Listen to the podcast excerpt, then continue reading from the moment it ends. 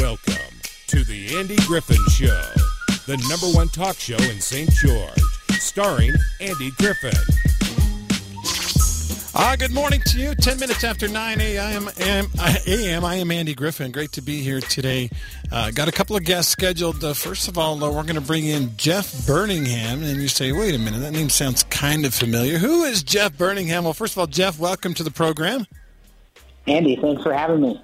Good to have you here. Now, uh, let, instead of me going through a big flowery introduction, maybe, Jeff, if you can just tell people who you are and uh, why you want to be on the radio right now. yeah, I don't like flowery introductions, so I appreciate that. I'm an entrepreneur, a job creating entrepreneur.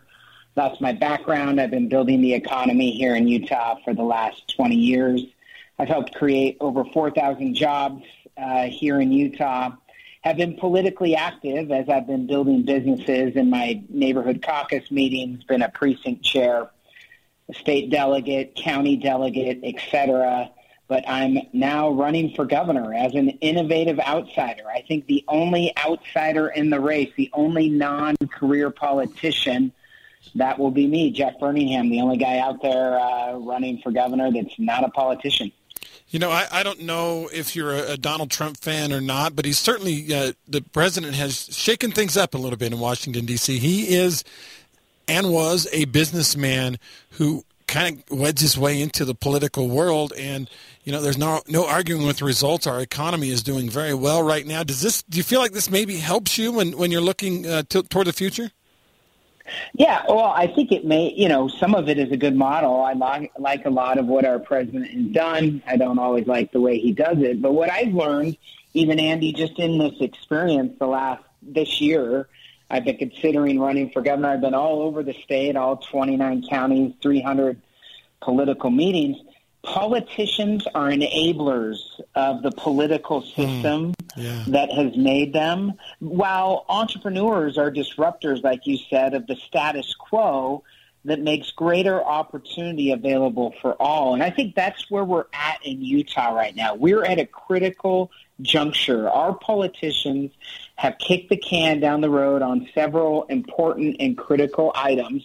It's time for an unentangled leader, someone who has some guts, who's willing to be bold, to help do the right things for Utahns. If we want Utah to remain on top, the playbook that we've used the last uh, 10 years is not does not need to be the same the next 10 years. We need an innovative outsider to bring game-changing leadership uh, to keep Utah on top. That that's that's my opinion, and that's why I've thrown my hat in the ring and am running for governor against the establishment um, with lower name ID, obviously, than a lot of the career politicians. But um, I think it's a critical time, and I think we need outside, unentangled leadership right now in the state. When you ask uh, Joe Public who's running for governor, they say, "Oh yeah, that that uh, the vice governor, whatever uh, that Cox guy," and then of course everybody's talking about Jon Huntsman uh, now. Uh, you know what what makes you different from these guys? What makes you want you know get someone like me to motivated to go out to the polls or go out to the to the voting booths and say, "Yeah, I'd like somebody different." What what is it about you, Jeff? Well, I don't even view what I'm doing, Andy, through a political lens. I don't think that the candidates you mentioned could say that, and or the other politicians that are getting in. It's, this isn't even political to me. This is personal. My wife and I have raised our four children here in Utah. They've all gone to public schools. We've decided to build our businesses here. This isn't political to me. The lens that I view this through is one of leadership, problem solving, and public service. And I think that's what uh, our politicians should be. I think that's what our elected officials should be. I think that's what Utah wants in a governor. They don't want a politician. They want a leader, someone that has a track record of seeing around corners, understanding where things are going, and that can continue to lead us to prosperity, that will protect our conservative way of life and our quality of life that we love here in Utah. And so I think the biggest thing at a macro level, Andy, is just I don't even view this as political. This is about leadership, problem solving, and service. And that's the kind of leader I think Utah wants and needs. Someone that will fight and work for the people. Also, number two, if I could say one other thing, sure. I've come from nothing, Andy. I've built several businesses now and, and found some success. I came from nothing. I don't have a name that everyone knows. I had no economic privilege in my life. I have a track record of a job creating entrepreneur, an innovative outsider, and I want to bring a smart plan to Utah to keep us on top and to ensure that our uh, quality of life for our children and grandchildren remains the same. I want my children to have the same opportunity that I've had to flourish here in Utah, and I'm I'm concerned that that's a little at risk right now if we don't do some of the right things right now. We're talking with Jeff Burningham, who uh, about two months ago declared that uh, he's going to run for governor with uh, basically no political background, but a, a, great business background. Maybe, Jeff, if you could tell us a little bit more about where you come from, uh, you know, where, where, you were educated, uh, so we can learn a little bit more about you. Yeah, I, I met my wife at uh, BYU. That's where we met, an undergrad at BYU. She's from Logan, Utah. Her dad was the dean of the business college at Utah State for 15 years or so. She's a second grade school teacher. We have four children, ages 18. Our oldest just left on a mission, and our youngest is eight years old. Mm-hmm. Uh, we lived in Provo our entire adult lives, uh, and, and over by, 20. By the way, Je- by the way, Jeff, I will say this: I think your kids got their looks from their mom. Uh, very, very good looking sure. kids. yeah. Yeah, good looking kids and great kids. And yes, they did get them from their mom. and, uh, and yeah, my wife's name is Sally. She's, we're all Team Burningham. We're very mission driven in our home right now, focused on how we can serve the state of Utah, how we can preserve the quality of life that we all love and have experienced here. And, you know, like I said, I'm concerned. So, so that's kind of where I came from. We lived here in Provo for over 20 years. I've built and sold several businesses here in three main areas: real estate, technology, and finance. Um, like I said, um, helped create over 4,000 jobs here in Utah. I think it's critical that we elect the next governor has a hands-on understanding of our economy. We've had a great 10 years, but as we all know, markets cycle, they change, they're meant to cycle.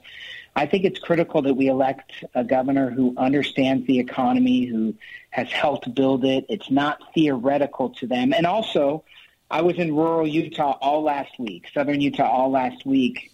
We need to disperse the opportunity that's found here on the Wasatch Front as far and wide into the rural counties as possible.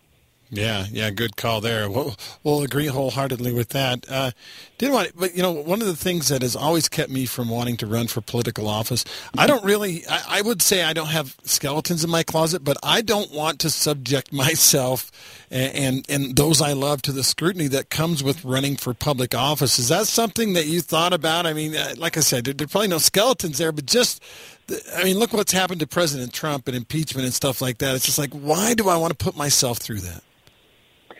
Of course, yeah. This was a very. I actually started considering running for governor.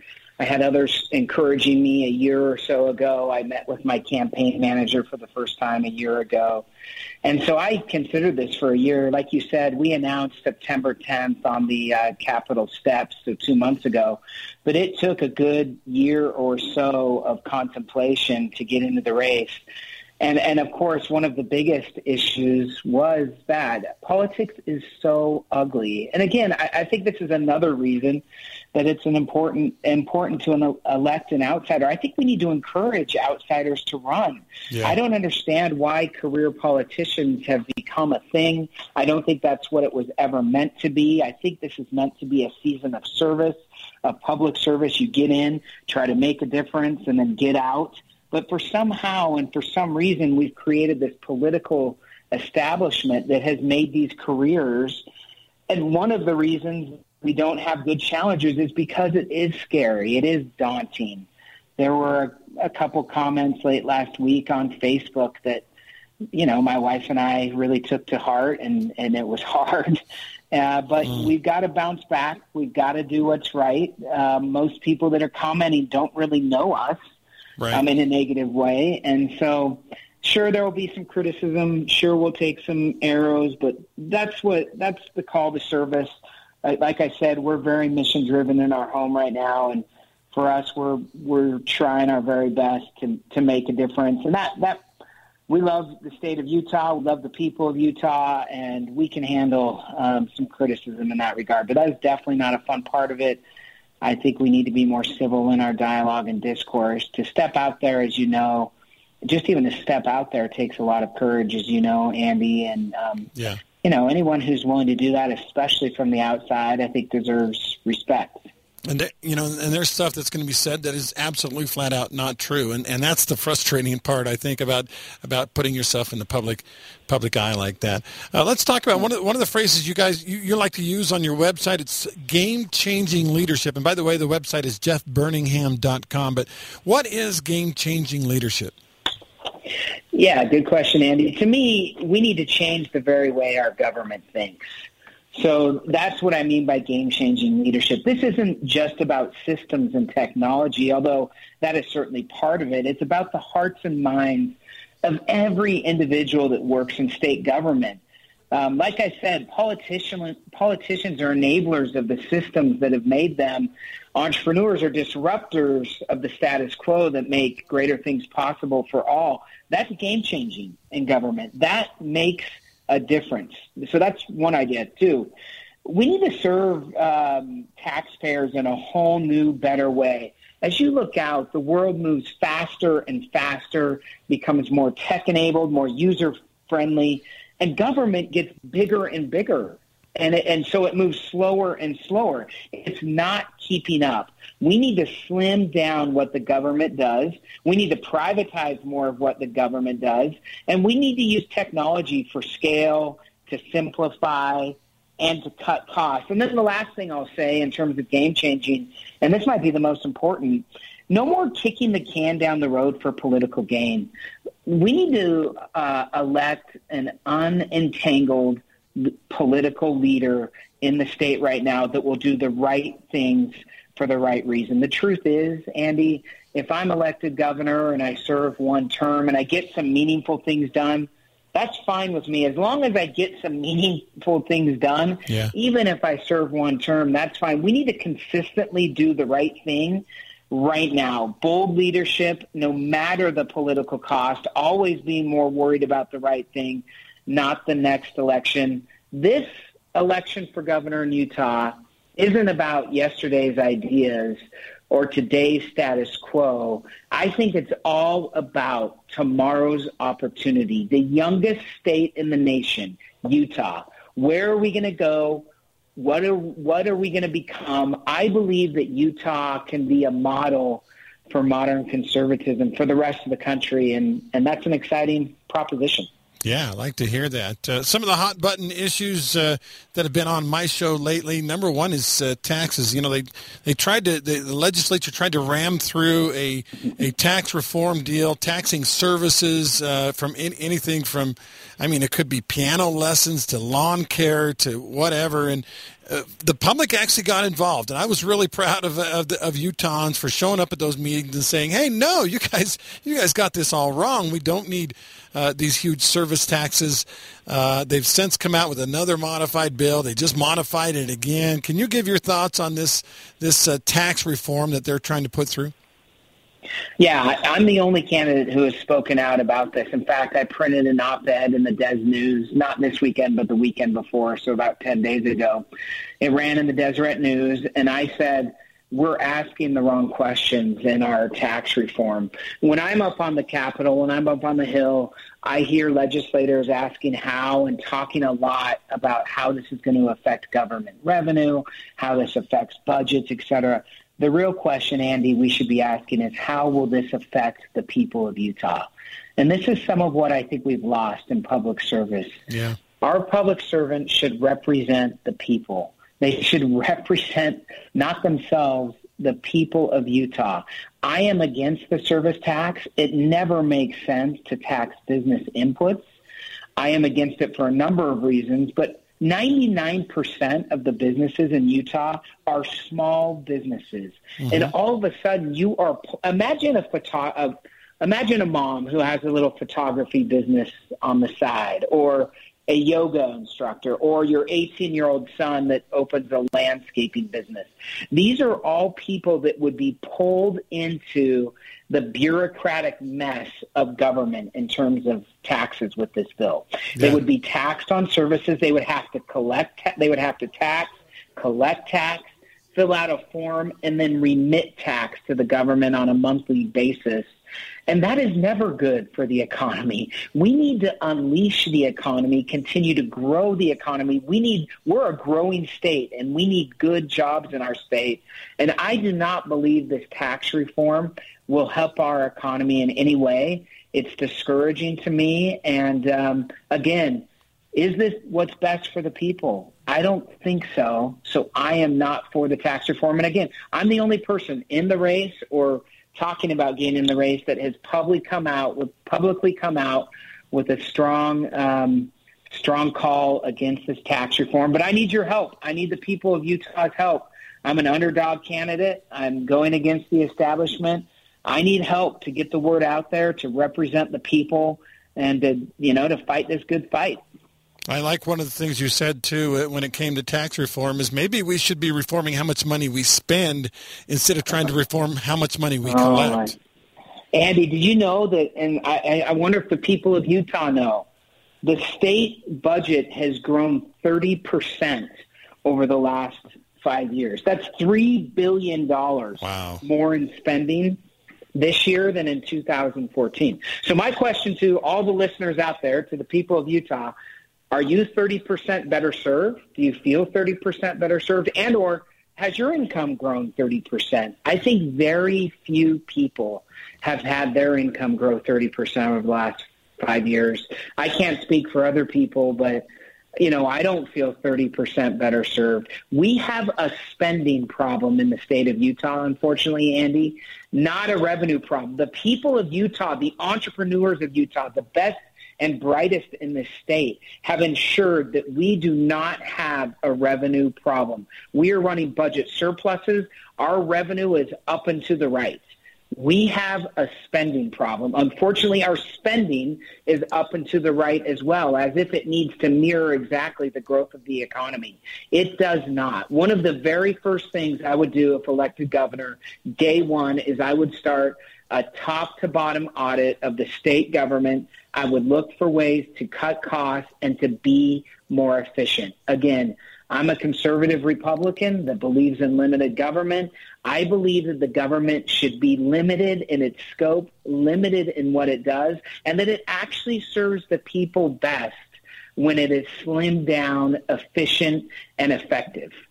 Oh, I love it. That's very well said, and uh, and I feel really good about endorsing what, what you have to say, Jeff. We're talking with Jeff Burningham. He is a underdog candidate for governor, and let's let's talk realistically now, uh, Jeff. Uh, chances on what you need to do. I mean, obviously, the name recognition for the other two big time candidates is, is pretty high. What do you have to do besides uh, coming to all our towns uh, to get in the race? Well, you have to raise money, and I'm by far the I have raised the most money in the race. Wow. So that is very encouraging. I've raised the most money of any candidate. I've also put in the most money of any candidate. I am able to self fund, unlike most candidates in the race. And unfortunately, money is important. Name ID can be bought. I don't know if you've heard. We started running a, an ad on rural radio uh, in yeah, southern yeah. Utah. We're playing it right here. yeah. Great. Yeah, a week or two ago. I was in southern Utah all week. I had uh, town halls in Parowan, Beaver, Tropic, St. George, Cedar City, all over southern Utah. We had great attendance, a lot of excitement and energy. So I've got to get out there and hustle. I need people to go onto my website, like you said, jeffburningham.com, donate a couple bucks or as many bucks as you can. I will match every dollar that you donate. I will personally match it dollar for dollar. I'm investing in Utah's future. I need other people to come along with me. And then a lot of this comes around along uh, comes down to a ground game. I'm often said in business that the best teams usually win, and I believe that's true in politics as well. I have gathered and organized the best team, political team in the state. I believe we are the most organized, and it will pay off. We just saw, if you guys followed it all, the Salt Lake City mayor's race. Yeah. The best organized candidate won. It wasn't the one with the highest name ID. It was the best organized candidate. Now, those types of campaigns cost a lot of money. That's why I need to raise money. Uh, but I believe we have a great chance, and especially with a plurality on the ballot. What's going to happen, I think, in seven months when Utahns go to the Republican primary ballot, there's going to be four or five career politicians and one innovative outsider, Jeff Burningham, and they're going to have a choice. You know, one of these things doesn't look like the other. Should we give one of these things a try? You know, Yeah. Jeff Burningham, and obviously, I hope that um, Utahns uh, choose that. And like I said, although we are the underdog, although our, although we are going against the establishment, I'm optimistic. I'm excited. I believe that we can win. Awesome, Jeff. Run out of time. I've got to get weather break in, another guest coming in. But thank you for spending Thanks, time. Andy. Jeff Burningham. Go to jeffburningham.com to learn more about this uh, great conservative conservative candidate. Thanks, Jeff.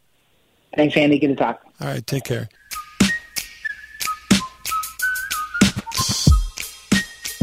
Welcome back to the program. 934 on a beautiful Monday morning. It's the 18th day of November. We're still, what, like 11 days away from Thanksgiving, but I've already got my pumpkin full on. I love pumpkin. Uh, we've got a, a guest in studio. Valerie King is her name. Valerie, how are you this morning? Great, and thank you for having me here today.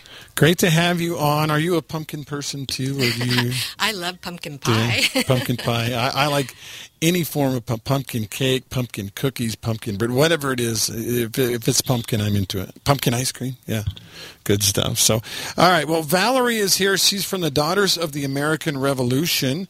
Uh, and, and I always wondered about that. Before we get into why you're here and, and talking about wreaths across America, let's talk about the Daughters of the American Revolution. What does that mean exactly, uh, and what is that organization?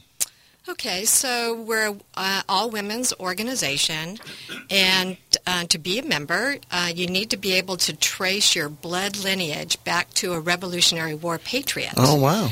And it is either someone, a male or female, who either fought or um, did their oath of allegiance uh, to uh, uh, the cause, um, donated a pig or a cow to the Continental Army, um, or even uh, took care of the wounded uh, and dying. So.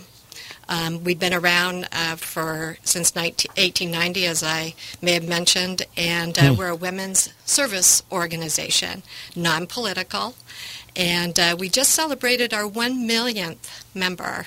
Wow. And you, you're the chairman of the St. George or Color Country chapter, is that right? I'm the regent of Color Country chapter Okay. uh, here in southern Utah, but in all of Utah we have 10 chapters, Wow. uh, about 540 members, and uh, we have an 11th chapter that we're trying to form right now in the Lehi area. Now, what are what are some of the things that you do? You say you're a service organization. What what does that mean exactly? So our mission field is uh, threefold. We um, um, try to focus our service projects in historic preservation, uh, patriotism, um, and the education of our children. And so many of the things that we do throughout the year, and we're quite busy throughout the year, are focused on those three areas. Okay.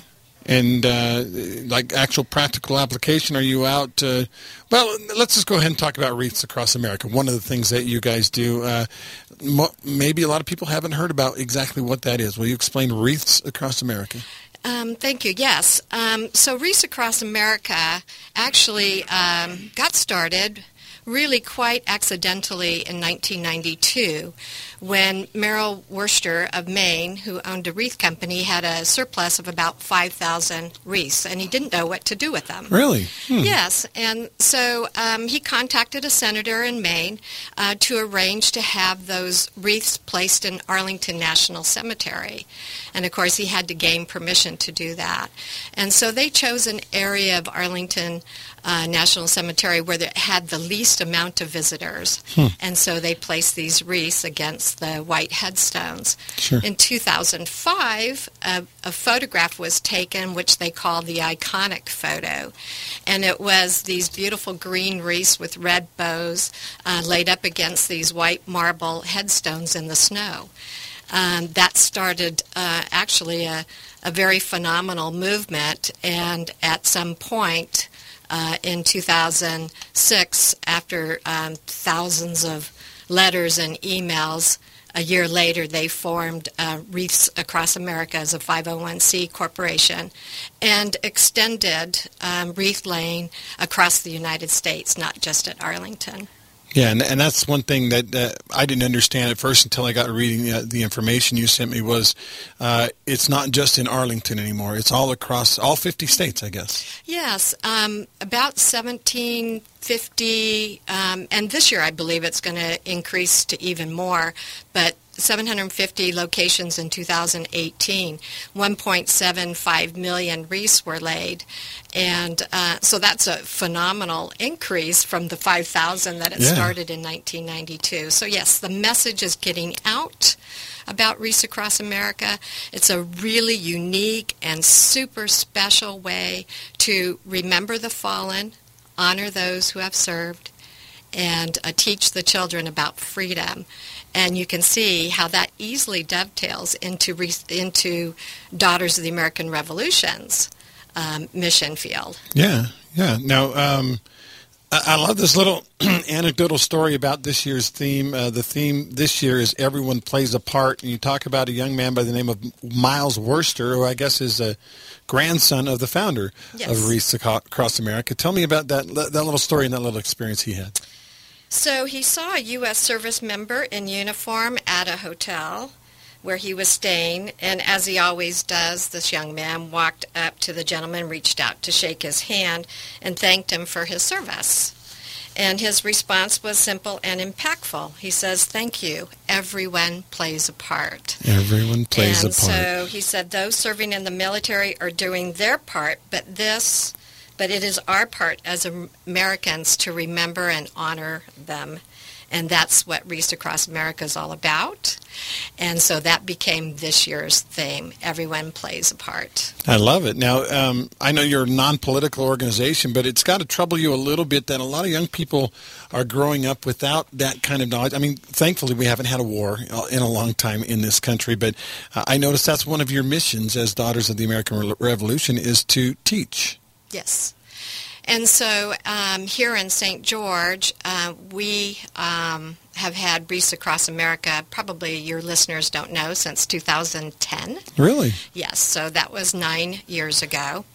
And as a part of that ceremony that we put on at Tonaquint, which is the first cemetery um, that was involved in southern Utah, uh, we bring out children.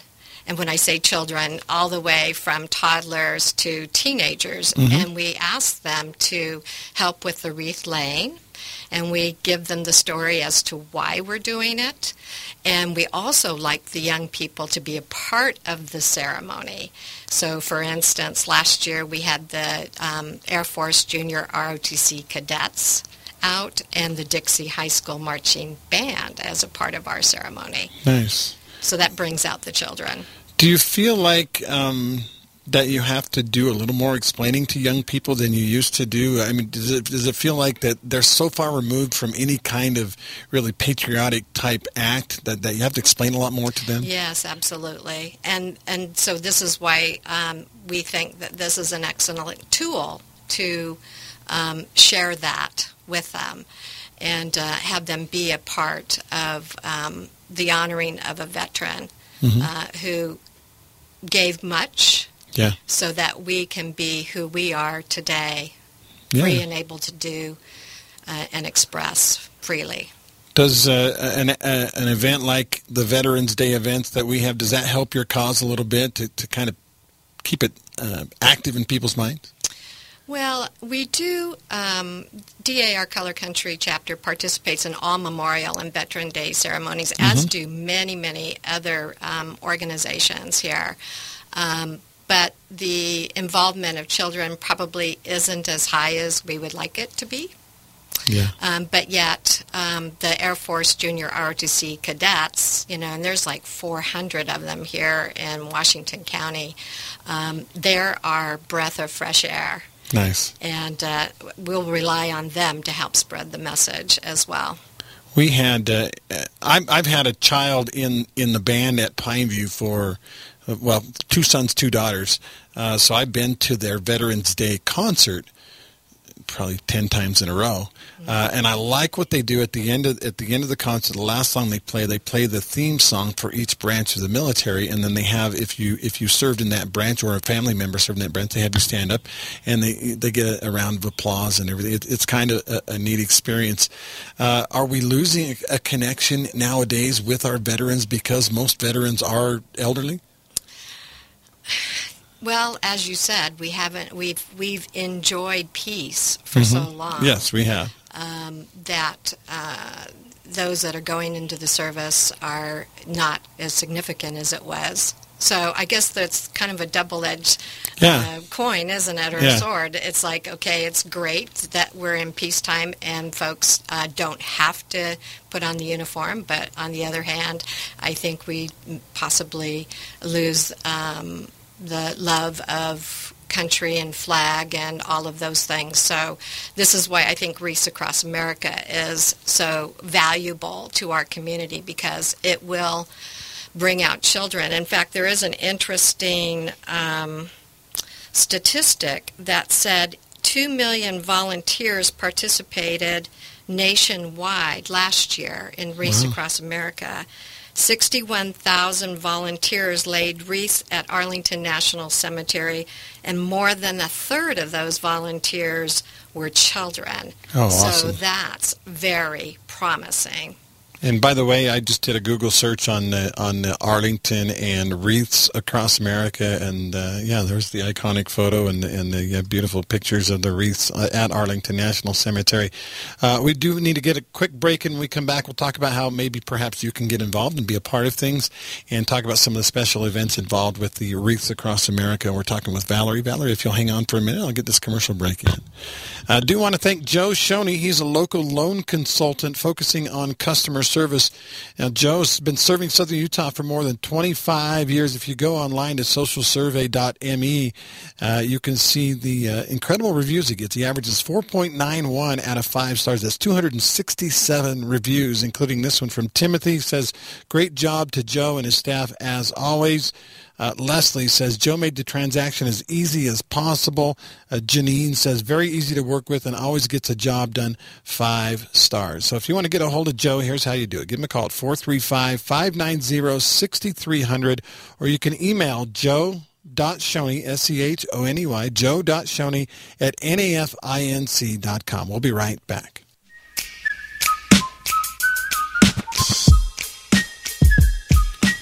Welcome back. It's a Monday, 9.49 in the morning. If you'd like to call in and talk with Valerie or I, it's 673-5890. Now, Valerie is with the Daughters of the American Revolution, and uh, they've got a special event called Wreaths Across America. It started in Arlington, Virginia, the Arlington National Cemetery, and uh, as Valerie said a minute ago, it kind of started as an accident or, or something where basically, uh, oh, I forget the name, Worst, something Worcester had, Worcester. had a whole bunch of extra wreaths, and he yeah. thought, what can I do with them? And he decided to do, I think, the right thing and put them on the, on the uh, gravestones uh, near the gravestones of our fallen soldiers. An incredible, an incredible deal. Now, talk about December 14th. What does that date mean to you? December 14th uh, this year is the date when Wreaths Across America, all across the nation, will take place. Mm-hmm. And we take our lead from Arlington National Cemetery. And um, here in southern uh, well, in all of Utah. We have uh, this year, amazingly, 27 participating locations. Wow. Uh, that will all be participating at the same time as Arlington, given the time change. So many of the ceremonies will start at 10 o'clock. Mm-hmm. And uh, so we ask uh, people that would uh, well, the community at large, if they would like to come out and hear this um, amazing, emotionally gripping ceremony and then participate in wreath laying on December 14th. Uh, we would love to have as many people as possible, and especially children. we'd Yeah, like to share what being a veteran is all about to remember and honor them. About three and a half weeks from now, uh, December 14th is, uh, and I noticed that you, you got a declaration from the governor signed and everything that declared December 14th uh, this year as a Wreaths Across America Day. Yes, um, we had approached the governor um, and asked him if he would be willing to um, sign a proclamation. And of course, to our excitement, he did. And so that has been uh, dispersed now amongst all of the DAR chapters so that they can share it with all of the Wreaths Across America locations that they will be participating in. Cool. Now, how long will this uh, ceremony take place? About an hour? Or?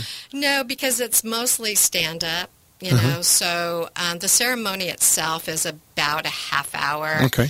So for um, this year, we our master of ceremonies here in Tonaquint will be um, Lieutenant Colonel Ken Field. He's the uh, commander of the Air Force Junior ROTC at Dixie High School. Nice. And um, then we have the national anthem being uh, sung by the chamber choir from the Tuacahn High School of the Arts. Oh, wow. And um, then our special speaker this year is an 89-year-old veteran and an American Legionnaire who has been personally touched so much by Wreaths Across America that I'm sure he's going to have a fantastic story, but he will gear it towards the children. So, um, and and then we have a few other little things we will do, and then we will allow those who have loved ones buried at Tonaquint uh, to um, place the wreath on their veterans first, Right. and then we'll allow the crowd to go and do the rest. Where there's about 800 veterans buried there. I was just going to ask you, how many are we talking about? 800 there. Wow. In 2010, there was only 350. So uh, it has grown significantly at Tonaquint. And then we have um, the St. George Police Department uh, who will escort us, so we don't have to worry about lights, and we'll get uh, over to to- um, to St. George Cemetery, where 1,100 veterans are buried. Wow, 1,100. 1,100. Actually, 1,117. Yeah, don't forget the 17. Yeah. uh, and then um, this year we've added um, 10 other cemeteries um, as a result of, of uh, uh, the Hurricane Valley Support Foundation, who joined us as a fundraiser group this year. Oh, cool. So it, up until now, Daughters of the American Revolution for the past couple of years, with a little bit of help from the cadets, um, ha- it, we've kind of had to, you know, shoulder it on our own. No problem. We love to do it. That's what we do. We honor veterans. Um, so there's going to be a se- uh, some ceremonies this year at other locations that I think are pretty exciting to tell about um, because of this Hurricane Valley Support Foundation. And uh, for the very first time, is it okay to go into that? Sure, yeah, we've, we've got about five minutes left. Okay. So we're going to have ceremonies at Hurricane uh, City Cemetery for the first time, where 468 veterans are currently buried. Wow. Ivins in Santa Clara for the first time last year. We will have uh, ceremonies there again. And uh, other locations, Enterprise, Rockville, Springdale, Virgin, Washington City. Wow. Uh, all of those will total about 1,150 veterans. So in all, we're going to do uh, wreath laying on over 3,000. Wow, Uh, keep that's in mind, incredible. 350 in 2010. We're doing 3,000 in 2019. Now, where are you getting all these wreaths, by the way? Well, from the generosity of those who would like to sponsor a wreath. And in the past, um, DAR's fundraising was uh, pretty much we would um, offer baked, home baked goods. And um, at Veterans Day ceremonies and Memorial Day ceremonies to benefit Wreaths Across America, and people were super, super generous. But when you're going to start climbing in the numbers Yeah. that we're talking about, you can't do it with baked goods. No, bake sale doesn't quite no, cut it it. doesn't cut it. so we um, we we decided to uh, reach out to corporate business sponsors. Mm-hmm. So um, I'm happy to say that folks like Walmart and uh, Wells Fargo, for example, were a couple of our first corporate business sponsors. Mm-hmm. So between them and Spilsbury Mortuary, who uh, joined this year, uh, they donated uh, enough money to sponsor about 35% of Wow. the goal. So the rest came the other way. are, are you still doing bake sales then? And we just finished one on, on Veterans Day. I missed it. Darn it. yes, we bake very well. I yeah, and I eat very well. So, And there was pumpkin, too. oh, pumpkin. Yeah, that's right. That's my favorite. But uh, okay, so uh, again, December 14th is a big day at 10 a.m. at Tonaquint uh, for Wreaths Across America honoring our veterans. Do you mind me asking? We have about three minutes. Uh, your relationship to veteran? Uh, do is there a special veteran in your life? Your your father, your husband, or whatever? Well, my husband is a United States Air Force veteran. Awesome. I have grandchildren in the service. Uh, one is currently serving in Japan in the Air Force. My Oh, wow. father was Air Force. My great uncle actually flew D-Day in the heavies. Really? Uh-huh. So yes, come from a lot. Well, and then of course my Revolutionary War patriots. I have seven confirmed ones. So um, yeah, from Revolutionary War pat- Revolutionary War time period to current, there's always been someone serving in my family. That's incredible. That's that's just great to hear, and, and we salute them and, and those that have have uh, gone on to the next life. Uh, just uh, we, you know, a great way to honor them with with wreaths across America. Sounds like you're doing good work, Valerie, with the, with the Daughters of the American Revolution. Well, thank you very much. And anyone that has blood lineage that traces back to a Revolutionary War patriot, we'd be happy to hear from you. www.utah.dar.org. Send us a message. We'd be glad to help you. Utah DAR, Daughters of American Revolution, DAR.org. It's a nonprofit uh, organization and uh, does nothing but good things, it sounds like to me. Yes. So uh, we're Love just being a member. just about out of time. How big is the Utah chapter of the DAR? Uh, do you have a lot of members here? Well, in all of Utah, 540. We have 10 chapters right at the moment. Our very first chapter was formed in 1897. Color Country chapter here Uh-huh. was formed 100 years later. Really? In 1997. Oh, okay, yeah. Yes. So, And um, we have another chapter in Cedar City, and they're doing two locations for the first time this year for Wreaths Across America, which is pretty cool. okay, I lived in Cedar for uh, about seven months when I first came to southern Utah, and I'm trying to think of even where the cemetery is there. Well, this year it's going to be Enoch and Summit Cemetery, so Oh, okay. 10 o'clock at those uh, cemeteries. And uh, next year they're going to challenge themselves to do Cedar City Cemetery, which is another 700. I was going to say that's got to be a big one there. Yeah. Yeah. Yeah, so they're going to So- try and do a thousand wreaths next year. Wow, incredible! It Sounds like great things are happening, and I, like I said, I love the fact that uh, uh, we're honoring the veterans because uh, I know some of them, especially when we talk about the Vietnam era veterans, some of them when they came home from the war didn't feel very honored. That's true. So, Um, uh, and they some of them stay in the shadows still and and are suffering but the DAR um, reaches out to them honestly and um, we've actually hosted a commemorative 50th anniversary Vietnam veterans event for them surprisingly 250 Vietnam veterans came out to be thanked oh, that's awesome. so we were very very pleased with that outcome There, there's so much that uh, you know, uh, being a veteran, so much goes into post-veteran life. Uh, I have a, a, a nephew of mine who, you know, was involved in, in combat in Afghanistan, and uh, saw some pretty awful things that will never leave his mind. You know, you're talking about PTSD and things like that, and and so uh, I I love that you guys.